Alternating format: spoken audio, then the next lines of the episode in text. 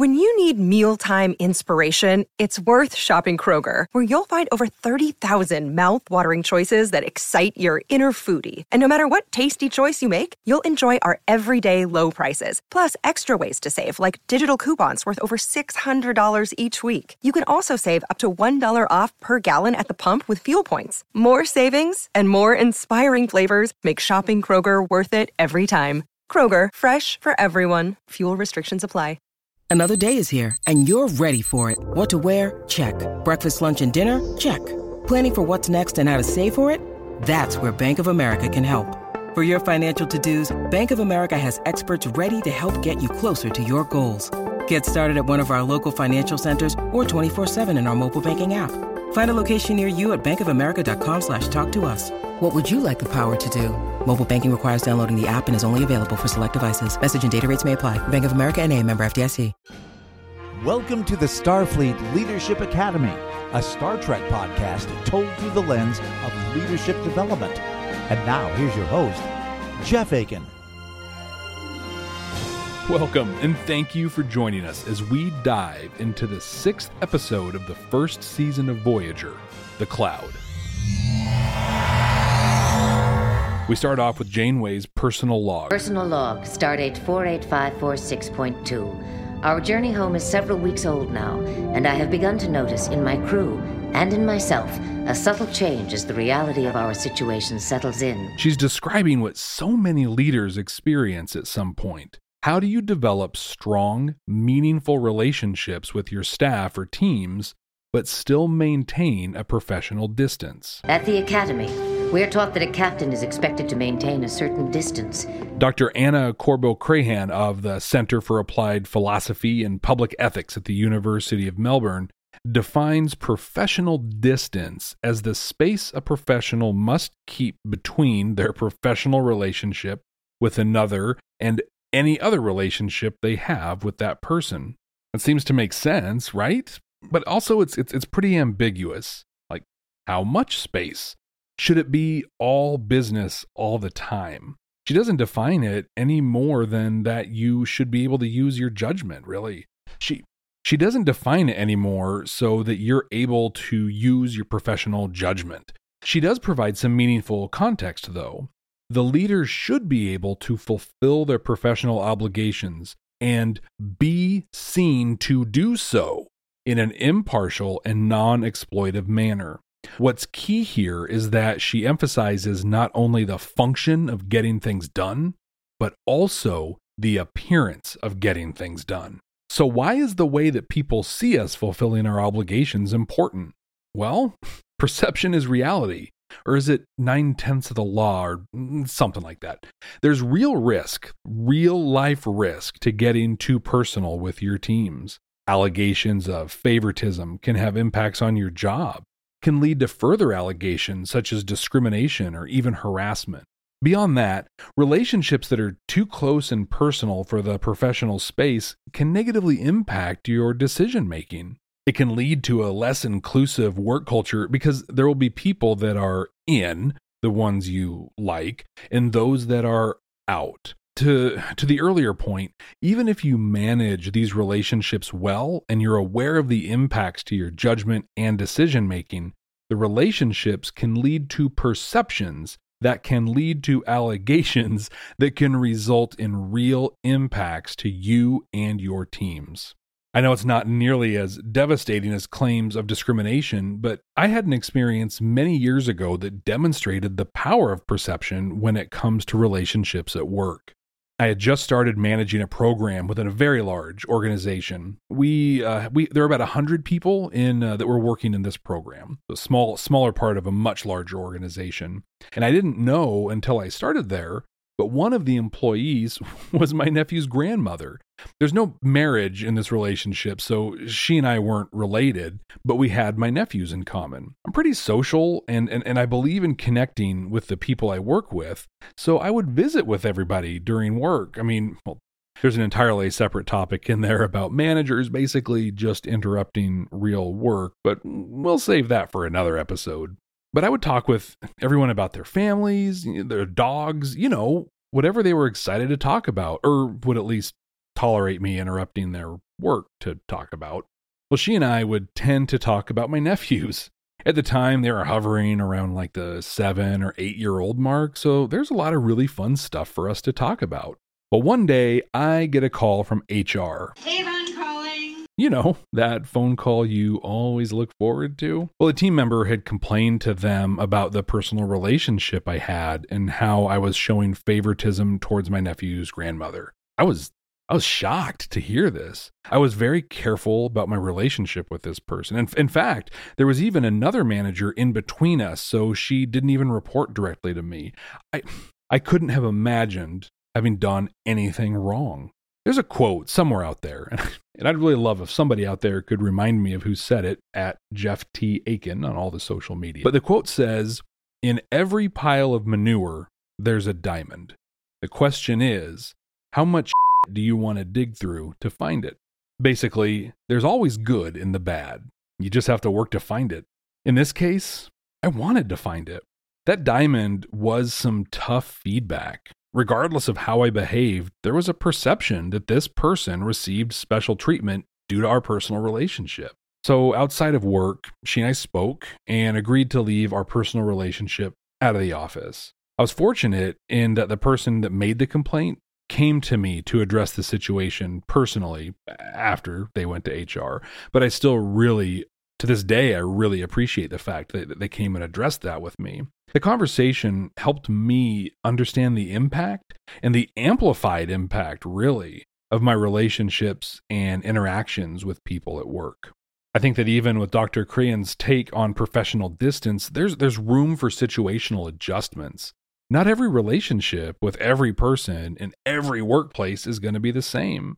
As we review more of the next generation, for example, we will see Picard follow pretty much exactly what Janeway referenced in her quote about the Academy. But he is in a very different situation than Janeway is. Voyager's alone. There is no Starfleet command. There are no internship transfers or anything like that happening. Just it's it's there are less than 150 people on this ship, and that's pretty much how it's going to be. So how does that change the situation? I mean, does that mean that Janeway should just let her defenses down, be all buddy buddy with all the crew? Well, that's exactly the question she's asking herself. They've been in the Delta Quadrant now for a couple weeks, and life is settling into normal, at least until the next normal comes along. But she's actively examining her leadership style and her approach to meet the needs of her team in the situation. Multi dimensional leadership. It's what it's all about. Slight spoiler alert, uh, she kind of, sort of answers the question at the end of the episode. So, so more to come. After all of that, she says, Maybe more than ever now, they need me to be larger than life.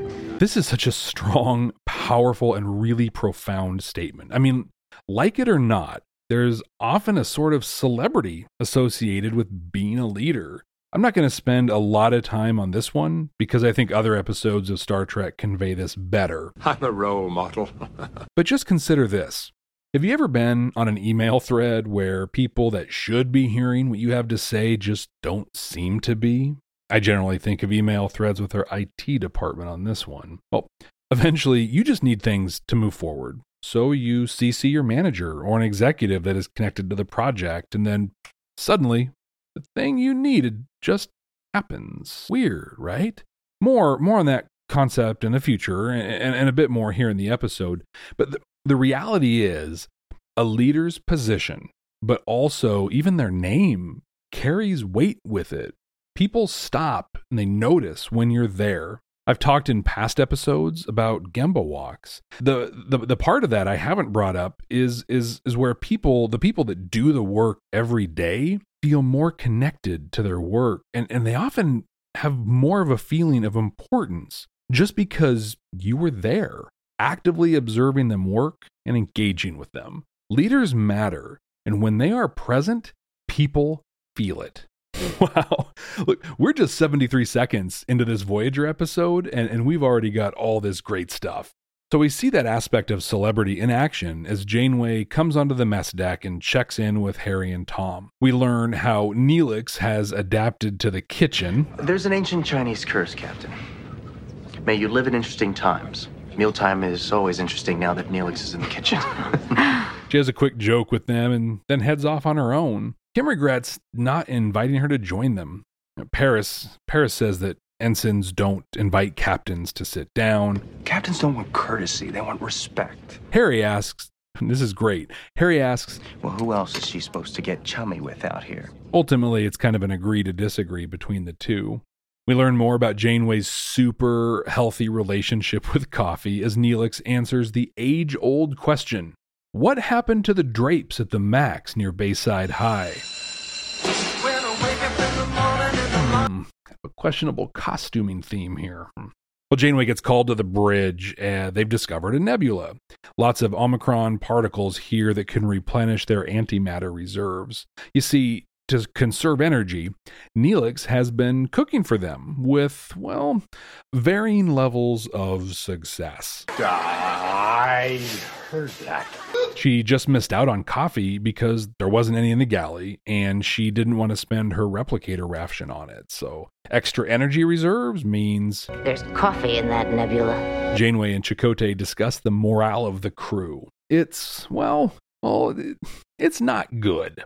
Janeway wishes there was a counselor on board, but the mission that sent them out here was supposed to be quick. For a three hour tour. They didn't have one. Chakotay shares a tradition he follows that offers him an animal guide that counsels them through life. Basically, it's what Carl Jung thought he invented when he came up with his active imagination technique in 1932. But we'd been doing pretty much the same thing for centuries. He offers to teach her how to contact her animal guide, and she eagerly agrees. They head into the nebula to find those Omicron particles. Tuvok and Kim have a pretty fun back and forth. At the end of it, Kim gets the better of. Mr. Kim, that is a comment we would prefer not to hear from a senior officer on the bridge. It makes the junior officers nervous. Kim to Tuvok. In other words, you've never seen anything like it. Oh, I promise not to tell the junior officers. We see the bridge crew and the engineering crew working very smoothly together to problem solve their way through this nebula. It's great how Janeway, she just lets them do their things. She asks questions, she guides the discussion, but she trusts her crew to do their jobs. At one point, Torres has a theory on how they can progress through. Janeway immediately executes, no questions asked a great demonstration of trusting your staff to do what they are trained to do. I mean, imagine hiring someone to do something and then questioning everything they do every single time. Why'd you bother hiring them? Why don't you just do, the job yourself? In this case, Janeway demonstrates the power of trust and believing in your staff to make the right call. We cut to Cass and Neelix basically explaining the entire premise of this series. These people are natural born explorers, Neelix. These people are natural born idiots, if you ask me. Neelix is over the top mad that Janeway keeps putting the crew in danger to explore and learn new things, while Cass defends the, the, the spirit of the crew. The flight through the nebula gets dangerous, and there's particles that show up and they start draining their energy reserves. The exact opposite of what they went in there to do. They end up using phasers and ultimately a photon torpedo to cut through the particles and escape the nebula. They end up losing 11% of their energy reserves in the process.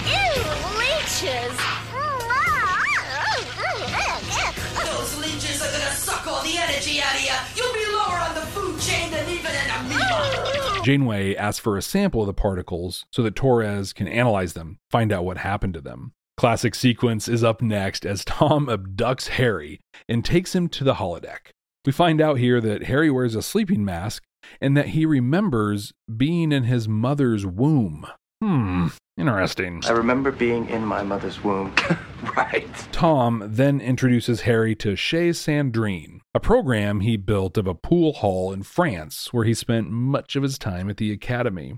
A few episodes ago, they conveniently established that the holodeck runs off different power than the rest of the ship and the replicators, so they can run without negatively impacting operations. From a production standpoint, this is brilliant. It allows them to use the holodeck as an ongoing plot device.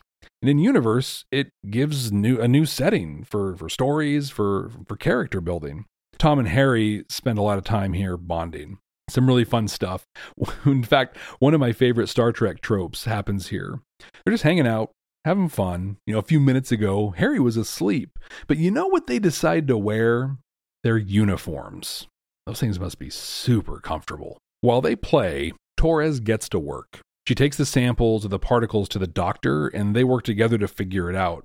Doctor starts speculating what he could do if he were able to reprogram himself. He also shares Neelix's feelings about exploring everything around instead of just heading home. What were we doing in a nebula? No, wait, don't tell me. We were investigating. That's all we do around here.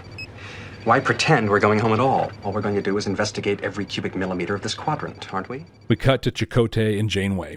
He's going to help her meet her animal guide. Hey, did you know we're in the spirit world?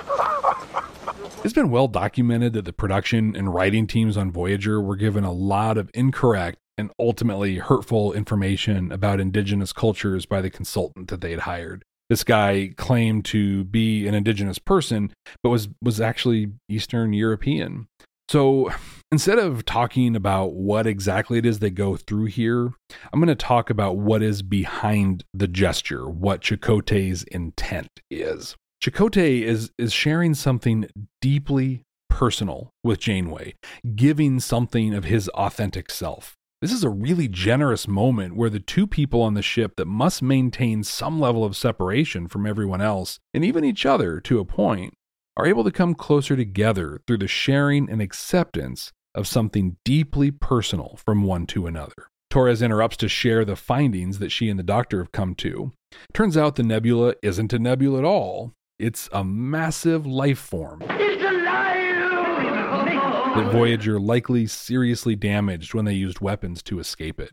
The doctor has a lot of thoughts on this, but he doesn't quite have the social graces to know when and how to share those thoughts. So Janeway mutes him, just mutes him. At this point in the series, she still sees the doctor as, as, as a tool, as part of the ship. We, the audience, are beginning to connect with him as a character, with a personality, but she is not. Is this a criticism of her leadership?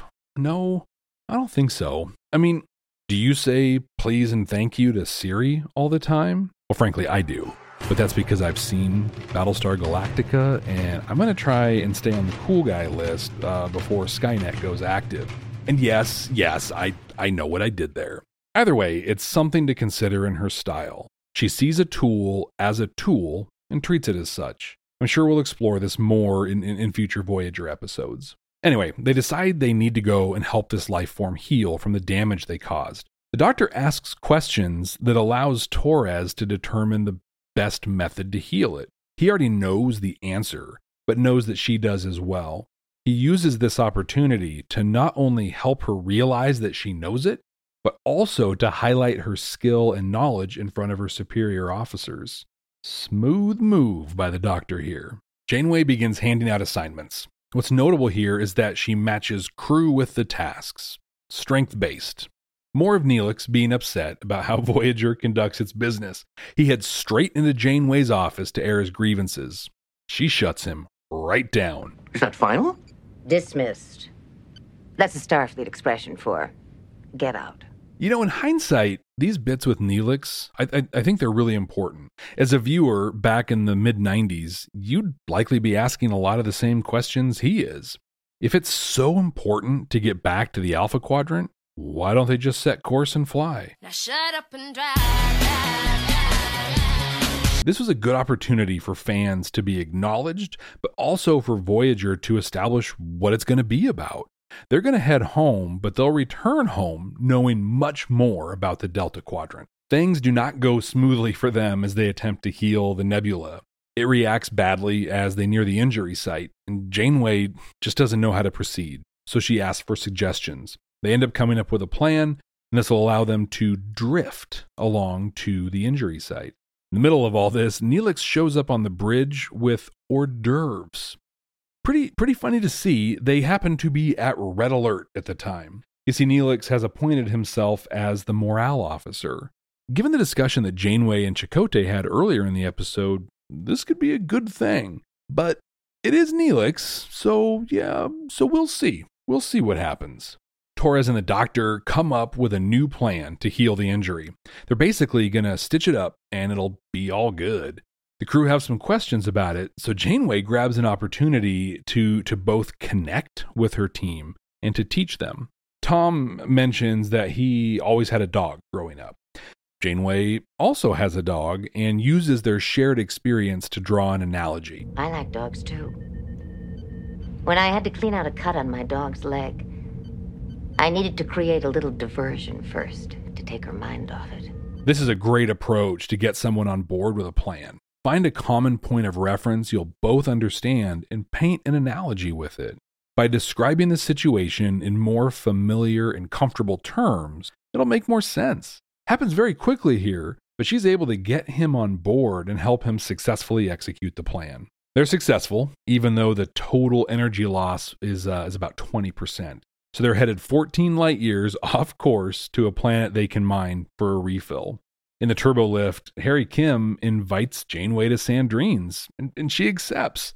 The crew snaps to attention as soon as she walks in, but she just waves them off. She jokes with people. She's being really personable, and people aren't entirely sure how to take it. Torres, Torres is just absolutely awesome here. And if you know what happens with her and a, a certain lieutenant in the future of Voyager, this this particular line is even cooler. Did you program this guy? Yeah, why? He's a pig, and so are you. Janeway grabs a pool cue, plays a little dumb, and runs the table. A far cry from Picard not playing poker with his team, but again, a very different situation. Episode ends as she smoothly sinks the eight ball. Eight ball in the side pocket. What a fun episode. The Living Nebula story is interesting. It's good sci fi stuff. It's also kind of mm, whatever. I like that it served as a vehicle to acknowledge questions about how the journey would go and what Voyager would be doing in the Delta Quadrant.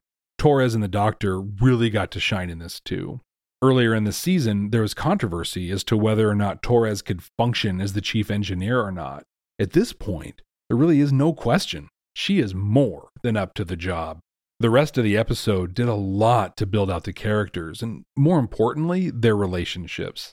Harry and Tom are one of the more rewarding relationships in all of Star Trek, in my opinion, and they do a lot to build on that here. We get more with Janeway and Chakotay too, and that's fantastic. They'll go on to use Sandrines for a few seasons, and they establish a couple fun characters in this episode, like Gaunt Gary, the Gigolo, and Sandrine herself. Honestly, the animal guide stuff wasn't great, but it wasn't all that bad either. In this case, it did a lot to build the bond between Janeway and Chakotay. It also demonstrated how open Janeway is to embracing the cultures of others. She eagerly dove in and was genuinely excited to learn. This will be important as Voyager continues to discover new cultures in the Delta Quadrant. A lot of what was built relationship wise in this episode will go on through the entire series. Fun episode. Command codes verified. Uneasy lies the head that wears the crown. Stark said you wouldn't get that because it's not a Star Wars reference. Oops, wrong universe is there. Uneasy lies the head that wears a crown. King Richard IV and Henry IV, Part 2. Very fitting to use a Shakespeare quote to sum up uh, most of the lessons in the Star Trek episode, don't you think? And yes, this is Star Trek, not the other one from the, yeah, you know. Leadership is hard. Leadership can be lonely. We're often called upon to make decisions that impact people's lives. Even when you have a team supporting you, the decision and the carrying out of that decision often land right on you, weighs on you. That can be really tough. This episode begins with an internal dialogue that every leader faces at some point. Am I behaving and carrying myself in a right manner? Are my relationships appropriate? Do they need me to be one of them, or do they need something or someone to look up to? The leadership lesson here is not a simple one, and, and, and it's not clear. The only piece of it that is clear is the need for situational awareness and the ability to know when a situation has changed. Let's go ahead and play armchair biographer with Janeway here for just a second. There's a reality somewhere out there where Voyager's mission to the Badlands to find Chakotay's Maquis ship was successful. They found them, arrested them, and flew back to Deep Space Nine.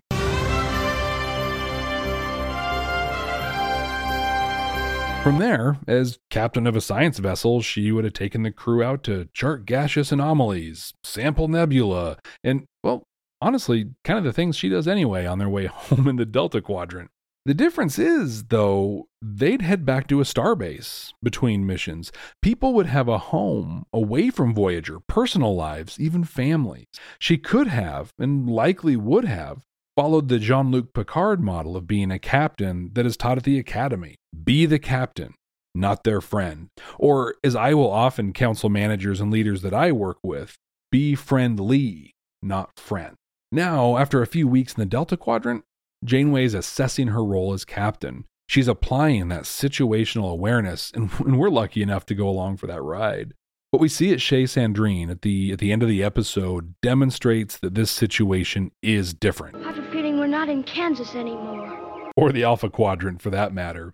She's going to be more friendly with the crew. She's going to be more personable.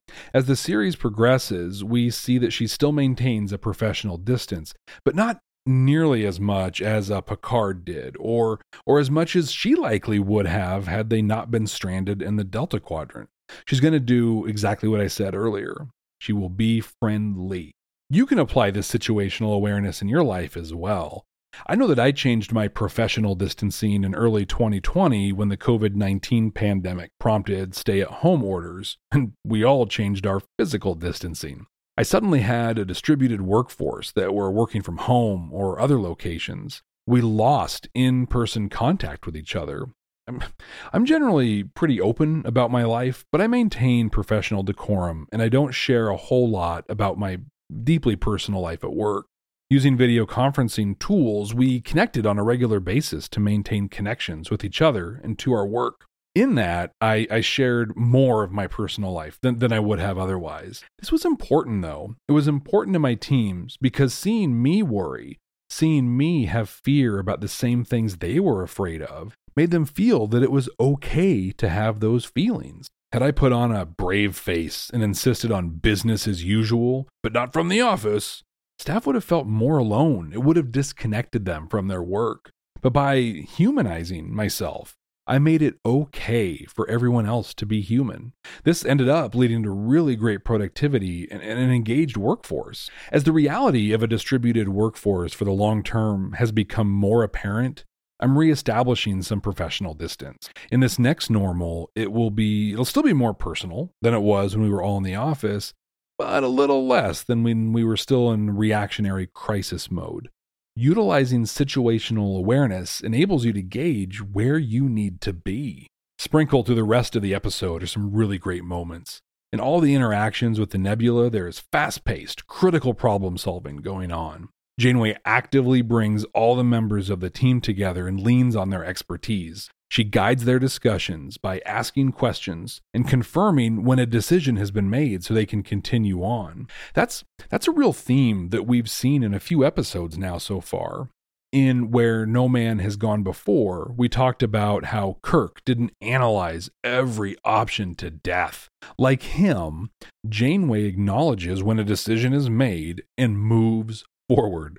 I can almost imagine the second in a boxing match. You know, the guy is out there yelling, stick and move, stick and move. But instead yelling, decide and move, decide and move. I also really love the trust that she shows in her crew. At one point, B'Elanna has thoughts on how to move the ship through the nebula. There's no discussion, no weighing of options. She trusts Torres's assessment and immediately makes it happen. A four second burst at maximum thrusters ought to do it. All right. Maximum shields. This is especially remarkable given that just a few weeks ago, she campaigned against Torres being the chief engineer.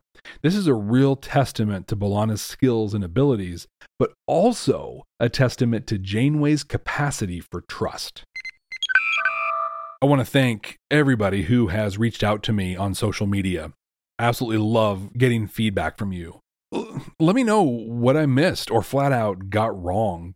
Was there something especially poignant for you in this? Please, come on, let me know. Let me know. I'm on all the social media at Jeff T. Akin. Jeff, T is in timpani, A K I N.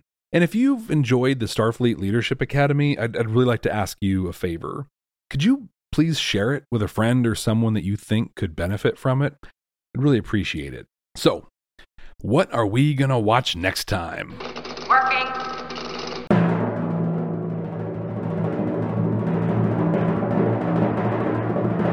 Face of the Enemy, Season 6, Episode 14 of The Next Generation.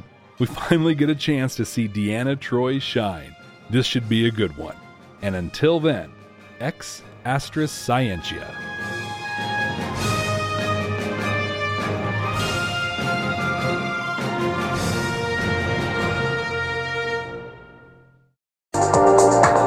To Sarah Talk Solutions. Ladies and gentlemen, you've tuned into a bit of a different type of show. I'm Sarah B and I'm your host. You can find me on my IG, which is Aussie underscore Sarah underscore LA. I talk about amazing, relevant conversations and topics and what functions that goes on in this magical, wonderful, wonderful city of the City of Angels. My IG, which is Aussie underscore Sarah underscore LA. Today is working for me. Do you believe that for yourself? Hey, I'm Pastor Julie, and I want to empower you through encouragement. Inviting you to my podcast, Big Truth Encouragement, where I unpack living a faith filled life. I created my podcast for the ladies, but gentlemen, you'll gain something too. So I invite you to listen to Big Truth Encouragement on Electricast and any platform where you listen to your podcast.